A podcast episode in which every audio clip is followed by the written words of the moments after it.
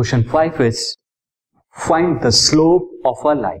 एक लाइन का स्लोप निकालना है which passes through the origin, जो ओरिजिन से पास करती है, साथ ही and the mid point of the line segment joining the point zero comma minus four and B eight comma zero. P और बी जो दे हैं, पी बी के मिड पॉइंट से भी पास करती है वो लाइन और ओरिजिन से भी पास करती है, तो पी बी के मिड पॉइंट और ओरिजिन से पास होने वाली लाइन का स्लोप बताना है। मैं इसे आपको ड्रॉ करके बता देता हूं सिचुएशन को। तो as you can see that, मैंने एक लाइन ली है ओ एम। ओ एम क्या है, यहाँ पर एम जो लिया है मैंने mid point of P B लिया है और ओ क्या है, ओरिजिन है।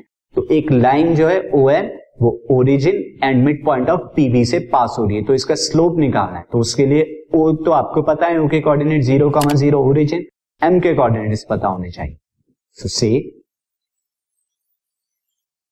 Let mid point of mid point of P B is M, so therefore M will be equal to, M के कोऑर्डिनेट क्या हो जाएंगे, x one plus x two by two यानी कि zero plus eight by two comma y one plus y two by two यानी कि minus four plus zero by to.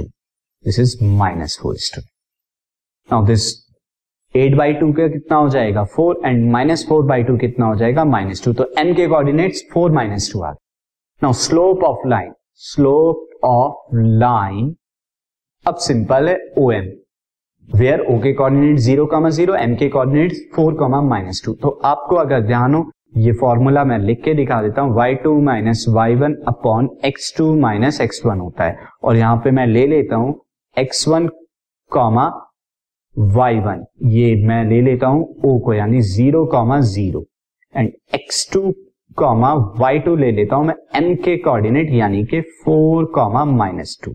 So this will become y two minus y one कितना हो जाएगा minus two minus zero and x two minus x one कितना हो जाएगा, this is four minus zero. तो ये कितना आ रहा है student, this will be minus two upon four यानी के minus one by two. This is the slope of required line. This podcast is brought to you by Hubhopper and Shiksha अभियान।